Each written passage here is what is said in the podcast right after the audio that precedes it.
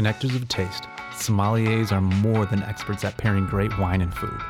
Hear from the wine, beer, and spirit storytellers we entrust to guide us towards the discovery of things we never even knew we loved on the Sommelier Podcast. How you guys doing? I'm Tony Arce. Welcome to the Sommelier Podcast. Today I'm joined by Alexandra Thomas, head sommelier and wine director at Adalina. Alexandra, thank you for being here. Thank you for having me. Finally, we get this podcast started. I know. I, I we were chatting so much We were- before. We were chatting a little bit. yeah, just a bit. but very interesting, very knowledgeable when it comes to wine, wine history, I mean, America's history, but um, also quite the foodie. So, where do we begin? I don't know. I mean, like at the beginning. At the, at the very, very beginning? Um, well, yeah, let's definitely uh, start there. You tell, tell us where originally you're from, because you're kind of a, a, a Hybrid. half a hybrid uh, Chicago, Chicago suburb. Scotty girl. Yeah. Scotty, yeah. So I um I still say I'm a Chicago girl. I know a lot of people in the city would probably cringe. I did not grow up in the city. I grew up in an, a suburb uh, a little bit outside west here called Roselle. It's right next to a beautiful golf course called Medinah. Yeah, yeah. Um, so basically, I grew up there for most of all of my education. I went to a, a Catholic middle school, grade school, like for the first 14 years of my life. But I also grew up half in rural Wisconsin, so central Wisconsin, in a little beautiful town called Green Lake, Wisconsin. Uh, it's pretty much has a population of less than 2,000 people, so it's, it's it's pretty small. And who's who's up there? Um, so my family's had a house up there for a while, and my father's side of the family, um, my father grew up there as well. So Oh, no he, way. yeah, so you know, he always appreciated the outdoors, and he always appreciated nature, and um, we grew up in a very, uh, uh, so I would say, grow up half. Sure. So all of summer, all the entirety of summer, and then every single weekend or any large break in between education time, we would be up there. Well, many memories there. I know, yeah, many, right? many. Yeah. So we grew up in the middle of the woods, uh, uh, a f- old schoolhouse, like potbelly stove. Um, Oh, my father would make me and my brother get out of the car when we got there, and he'd go, "Let's go in the woods and get some pine cones." Because it had kindling, so Yep, yep. literally you're in the in the winter, right? So Oh. you're you're less than like ten years old, and you're going out and getting pine cones. We had a little like bin that we had to fill all the way. You know, this is the '90s. I know most people don't really have that upbringing. Yeah. And my mother, she grew up in Iowa, in rural Iowa. So, you know, there's a lot of agriculture, there's a lot of nature in my upbringing, but also a lot of structure, a lot of education. And my parents wanted to make sure that I had the, the best education they could provide for me. And so that's why I went to a private school and I had great education. And, and but Chicago was always my home. I always identify Chicago as my home, and it always will be. Um, like you knew you were gonna be here. Uh, yeah, I went to school out in Iowa for a while, in the middle of Iowa, middle of everything, middle of nowhere, always.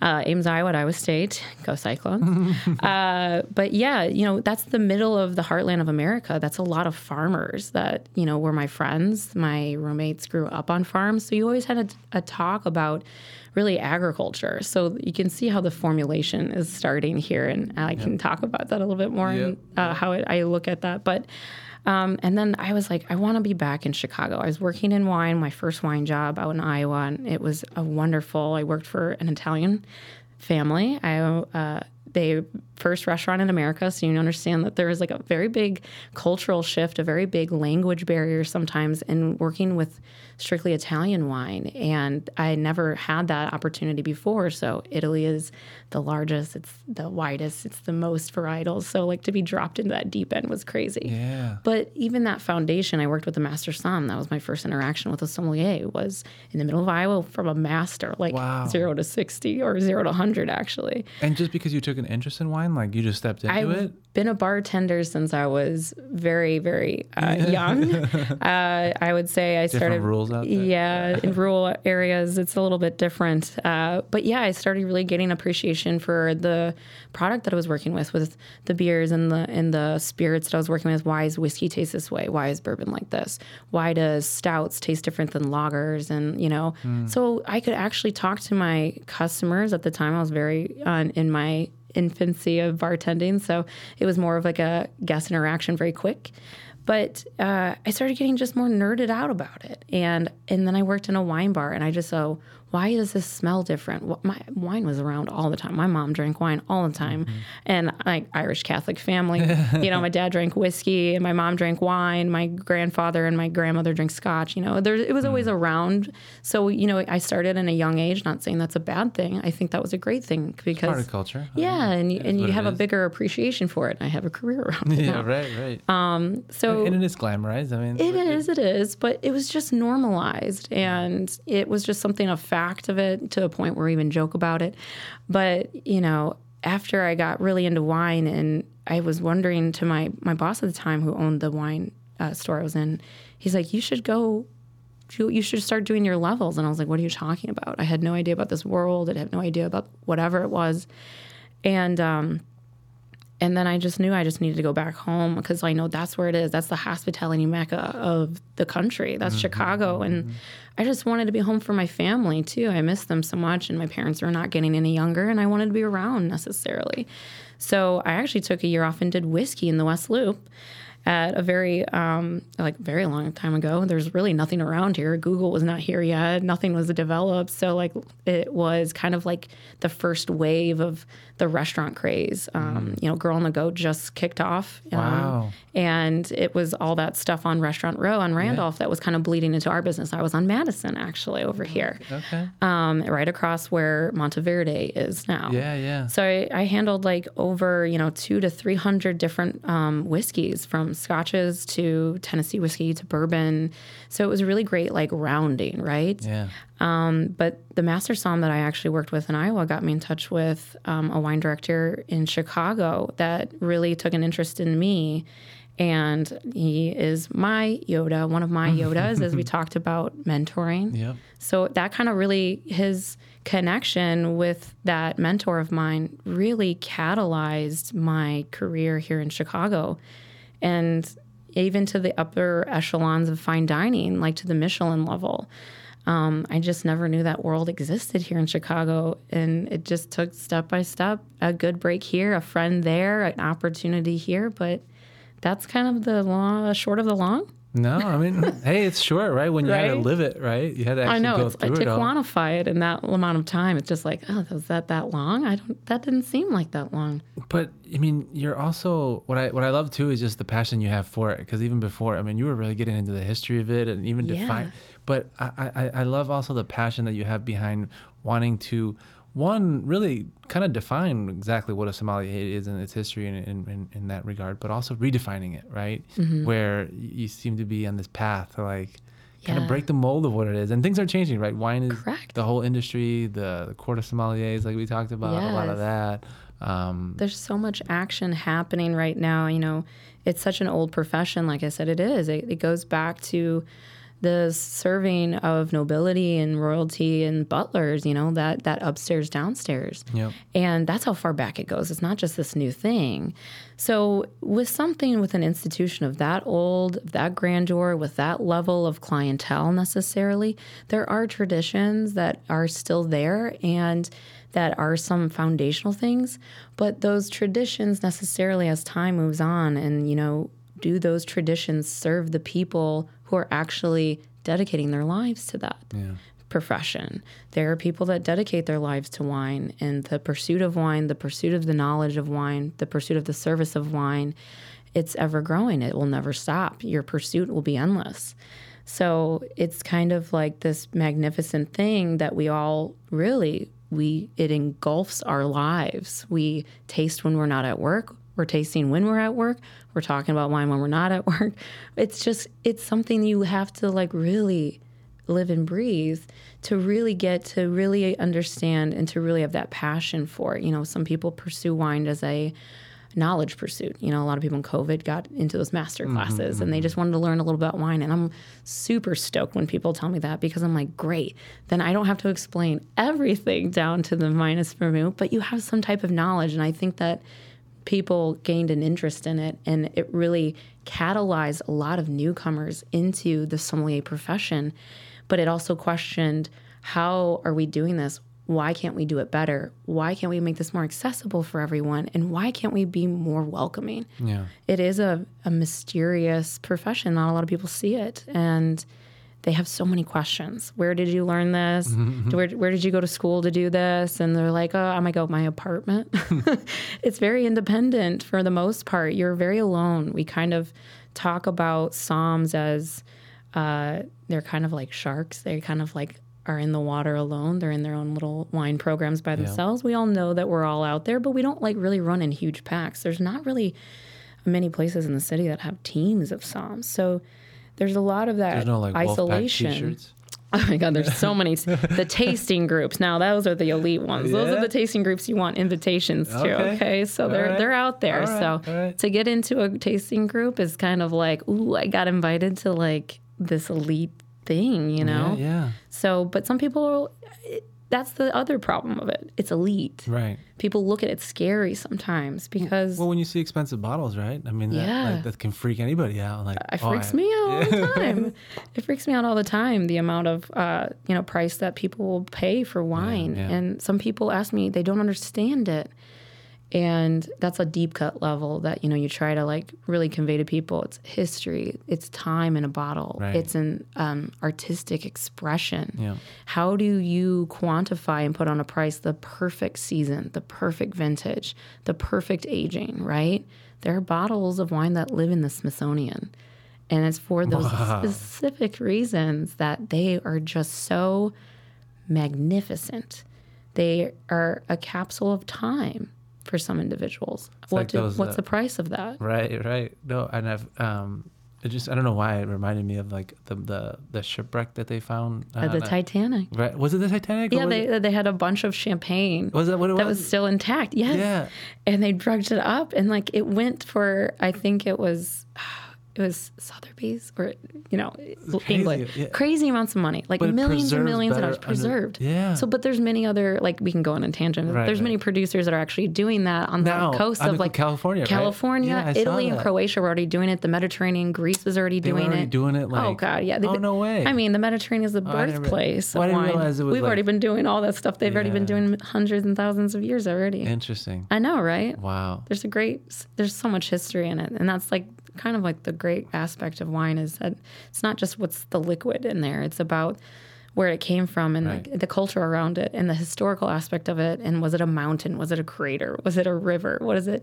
You know, it's time. There's a lot of stuff that many people can find interest in wine, and so I feel like that's the beauty of it. There's so much that goes into it.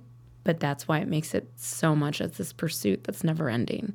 Well, it's and it was so interesting when we when we got on the mics how you said that we're mostly uh, you know introverted extroverts or extroverted introverts, Yeah. right? That uh, and, and I was just saying, well, no, you know, an introvert is someone that just gathers their, their energy from being alone, right, or, or, or away from people in that regard. But it is a very unique uh, um, profession in that on one end it's very technical, right? I mean, it is all technical, Mm-hmm. Yes. Mm-hmm. to, to get to that point of your qualification. But on the other end, is not to sit idle with that you know technical knowledge but to share it right and to be a, a counselor an advisor right someone who's there to not only um, understand your palate right Mm-hmm. so to be relatable to and, and understand that but also to then kind of take you on a journey of what that is right that you're going to be consuming as- as, a storyteller It's right? it's very you know a lot of people talk about it. It's very difficult. It is a very technical profession. There's so much knowledge that you have to know and recite, regurgitate if you really want to call it that. You know, varietal percentages. What is the altitude of this DOC? What is you know all of this very technical, studious things. But you know sometimes brilliant soms, brilliant soms, cannot teach. and Right, nothing against them because their mind might not work that way. Right, right. How do you relate and and and explain your palate? Yep. How do you ex- how do you interpret somebody else's palate? Yep. And how do you make them understand their palate? So you really do have to teach and be patient and be kind. A lot of soms are very impatient and not in the most kind Right. because they're thinking on a process level. It's like, you know, like great mathematicians. They don't have time to teach you algebra. But, you know, some of the greats can teach you Right, algebra right. in a way that you can understand it. That's the technical versus the personal, the mentoring, and talking to guests and just being kind with where they are in their wine journey. What kind of knowledge do they have? But also just being excited for them no matter where they Mm-hmm. are in there because you're trying to encourage because I feel like the wine industry is just so narrowed because we don't know much about it because we don't as a culture embrace it as we do as the rest of Europe Yep, might do. So it's always been this mysterious thing, this luxury thing, this something we've never learned about, you know? So I think Soms and the new kind of what we've been trying to do as sommeliers is be more approachable, to really listen to our guests, to really listen to their palate, not to push certain products, not to push certain prices, but to push a palate and cultivate that within our guests so that they come back and they go, Hey, guess what? I went out and I tried that wine you told me about and I loved it and I'm coming back and I want you to tell me about another one. That is the beauty of the job, not the prestige, not the money, not the cool accolades. Like, yeah, those are things that make you admire the profession, but it doesn't really catalyze your passion, really. Yeah. It, it makes you get very weathered on the floor, if you want to call it. There's, we talk about in the industry having dog years. Well, I'm young, quote, quote, as a young 30 year old, but I've been in this industry half my life. Right. Half my life It's- it's and insane. it's and it's not a nine to five. It's not you clock in and out. I work on my days off, and I work ten hour plus days, and so you work holidays and you work weekends and you work you know ten day stretches, fifteen day stretches, two, two weeks long. People work that long. You're on your feet. It's dog ears, man. It's a lot of data too. It's a lot of information. It's a lot of information, a lot of uh, relationships. Um, Yeah, you have to be somebody different for every single guest. for, for yeah, for, you have and to pivot. Yeah. Pivot is the biggest thing. You're a different person every table you go to. So, talk to me about a little about the community because I know that you know we we touched on it earlier, but you know, like what is your hope for that in, in terms of being able to see a community through this of others that um, are doing what you do, but also as a way to really promote um, promote the industry because that's something that I feel like you know chefs have a lot of. Yeah. Right. The I mean, Chicago is known as a culinary city, Yeah. but um, man, do we like to drink wine too? Yeah. Right? So it's not like they're not, no one's drinking it. It's just that people don't know what they're drinking. Correct. Right. And, and I think there's no appreciation for that. Yeah. Like, um, so yeah, so the community part. yeah. So I think like to say like why, you know, certain aspects of the industry professions get more highlighted than the others, you know. Uh, chefs are like this really cool like culinary thing and it really exploded with all this new reality TV and for you know sure. everything but you know also just like critics you know that also wrote about these masters and the James Beard Awards bringing attention to these amazing people. But you know they also bring attention to beverage and hospitality individuals like wine as well. But there's just not enough. You know if you really ask anybody that's like a foodie if you want to say who are your favorite soms in Chicago Right, right. can you, they name you I think they can tell you one very famous person of Right. course Alpana Right. um, but you know But she had a TV show. I mean, yeah, but she was in. The, she was promoting herself. Yeah. Like she is definitely what I look at as a as as like the the the template of what we should be constantly trying to do. And there is a little bit of a jadedness that you know at Soms you try to be humble. You know, you try to hmm. try to be humble within your position because it is still service. We kind of live and breathe that. So you don't try to brag or try to boast, but it is the one of the most egotistical positions besides the chef in the restaurant is a som. I love all my soms friends. I, we all have little egos. But you But- need to have that sense of ego or confidence, whatever you want to call it. But we all, to- uh, if you ignore it, you're not really uh, bringing it to a, there can be a, a positive light in this. absolutely, absolutely. Absolutely. So I feel like now that we have so many more people getting interested in wine and really many different platforms like TikTok and Instagram and stuff like that, there's a lot more people pushing information of wine to be approachable in bite sized moments. The largest drinking kind of generation next to the boomers is millennials. Yeah. And in the Gen X, we you know that's coming up up the way. You know, millennials haven't had enough time to gain enough money to get really those big bottles that the boomers really pay for. But you know, the, again, that culture about affording wine, affording good wine, that's starting to be debunked. Like Soms, you I've been preaching this all the time. We need to like start really being transparent with our our profession. That it's not all glamour. That it's you know we drive a '94 Toyota Corolla when we serve you well that thirty thousand dollar bottle of first growth Bordeaux, which needs to change by the way. It, it's, you know, it's for, a maybe, it's a it's a bigger discussion. Another, yeah, it's a huge that's a huge thing because that's a multi-layered, no, no, no, multi-billion. Sure, sure. But there is a problem with that though. It is. There but, is a know, problem that you're like it, brokering this. I think it's a huge thing because when you have such a longevity of an institution like the restaurant industry in the United States, but and in the world exactly, yeah. it's like how do you change something that has been some way this way no, for so it. long? But, but, it's just it's a luxury. It's like it's like it's a sip. Like it's it's still. I mean, whatever. It I don't want to get it like too far. No, it, but, we think about it. The most expensive wine in the world, or claims to be, the DRC, Domoni Romani. I don't speak French. I don't want to mm-hmm, say because mm-hmm. I don't know no, my sound sure. friends will judge me here. Okay. so we call it DRC. But you know, a berry, one berry of that is like hundred dollars, five fifty dollars. Just many do you need? Like exactly, yeah. how much do you need to crush into a bottle of wine? I know yeah. my friend probably could quote that for me that has studied like, that. I have a, not. It's like a, a, the modern. How many licks to the center of a tootsie pop? Yeah, one glass of wine could easily be uh, three hundred dollars. Like five ounces, three hundred dollars. Wow, wow. But that's like art. It right. is the most monetized thing next in degree of art. We no, talk about right, how yeah. it's the most stolen thing next to. Mu- I'm talking about museum right, art. Right, right, right, right, right, We're talking about auctions of wines, the Thomas Jefferson bottles that were frauded. You know, right, right. It's, what it's so crazy. It's crazy. But you know, I think what you're talking about the culture of Soms and bringing to light the movies Somms brought to light that people it exploded a really a a culture of people wanting to learn a little bit more about wine. And, you know, that was one catalyst that I experienced. I got so jazzed when I was in my infancy of wine learning that I saw this movie and I go,